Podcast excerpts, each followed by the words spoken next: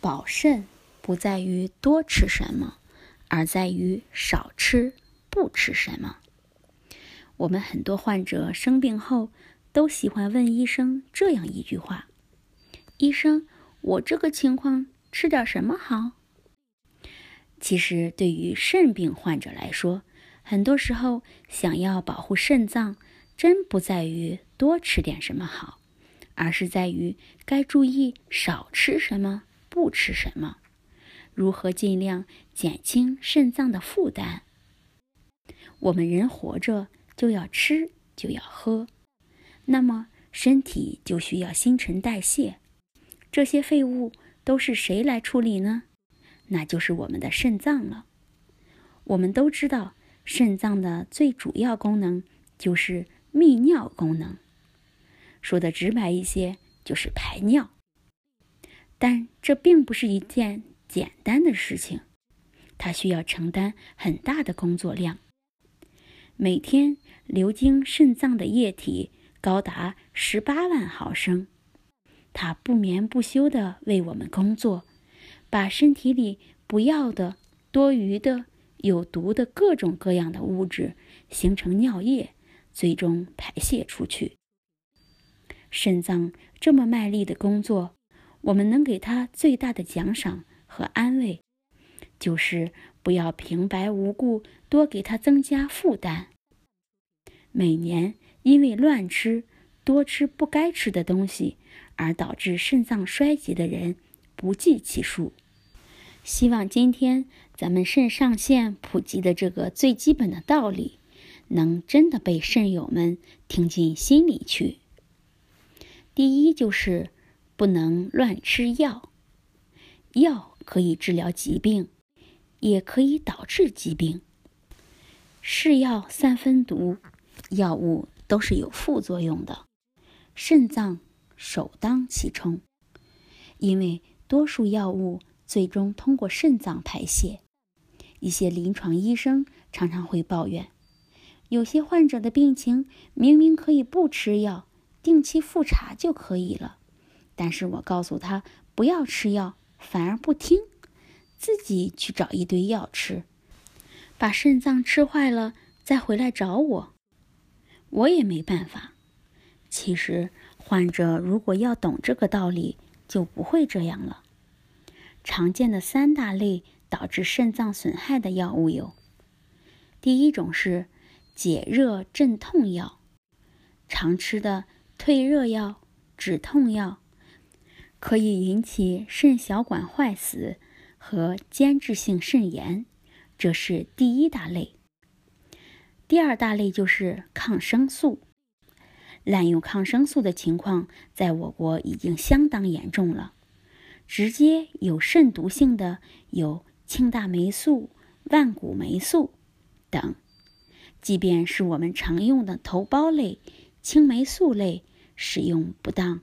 在一些敏感的病人中，也会引起肾损伤。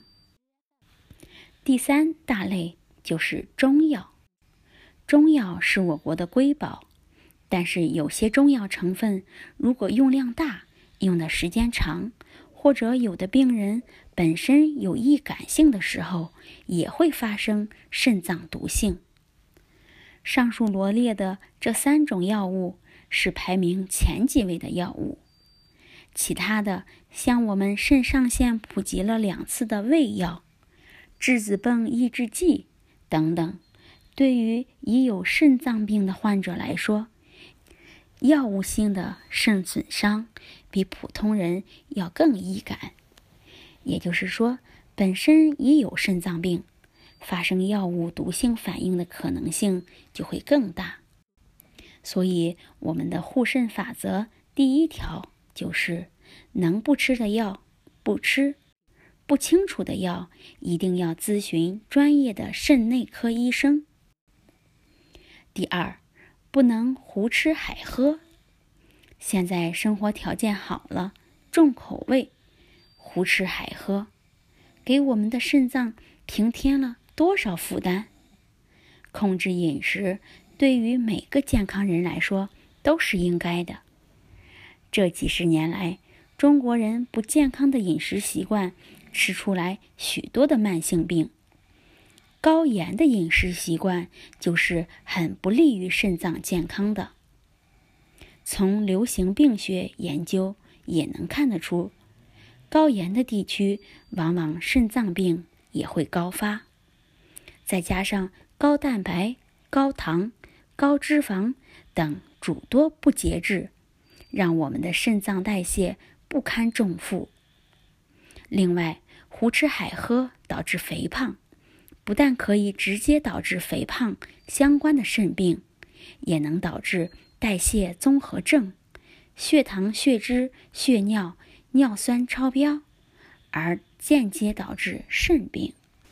所以，我们面对丰富的饮食，还是需要有所节制的，限制饮食，少吃高盐、高蛋白、高糖、高脂肪的食物，多运动。这比多吃任何补品、保健品都来得健康。所以，护肾法则的第二条就是：对于喜欢高盐、高蛋白、高糖、高脂肪等不健康饮食习惯的人来说，少一点胡吃海喝就是保肾。肾脏从来就不是一个娇弱的器官。它很为我们着想，从不轻易发声。但是这样的冷静有时候是可怕的。他受了伤也不爱吭声，你不会有什么不舒服的症状。就凭现在的医疗技术，肾脏一旦形成大面积的纤维化和瘢痕，才想着去重视和挽救，医生也是无力回天了。因此，最好的办法就是提早进行预防，不让肾脏默默承受这些苦难，减少它的负担。爱护和珍惜肾脏，就要有正确靠谱的疾病观念。这对于我们每一个肾病患者来说，都尤其重要。